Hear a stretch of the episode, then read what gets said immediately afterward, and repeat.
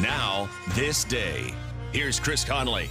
This politician was a crook, and he almost got away with it on this day, December 4th.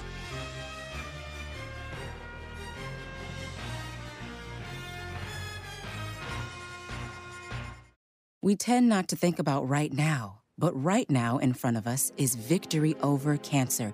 Right now, cancer research funded by the V Foundation is leading to better treatments and saving lives. When you give to the V Foundation, 100% of your donation goes directly to game changing cancer research. Victory over cancer is there for the taking by you. Donate at V.org because today's cancer research is tomorrow's victory. Don't give up. Don't ever give up. His name was William Marcy Tweed, but as mayor of New York, everyone called him Boss Tweed. He ripped off more than $25 million from the city's treasury, and he was still reelected year after year through the patronage jobs that his political machine gave out and through election day voting fraud.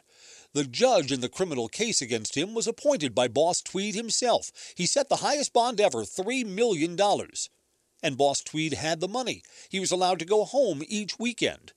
Until one weekend when he didn't show up back at jail. He escaped, using a disguise to slip away on a ship that was sailing for Spain.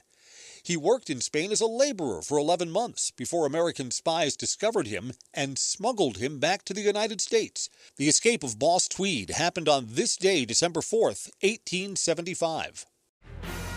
And on this day, the corrupt got that way by gaming the system.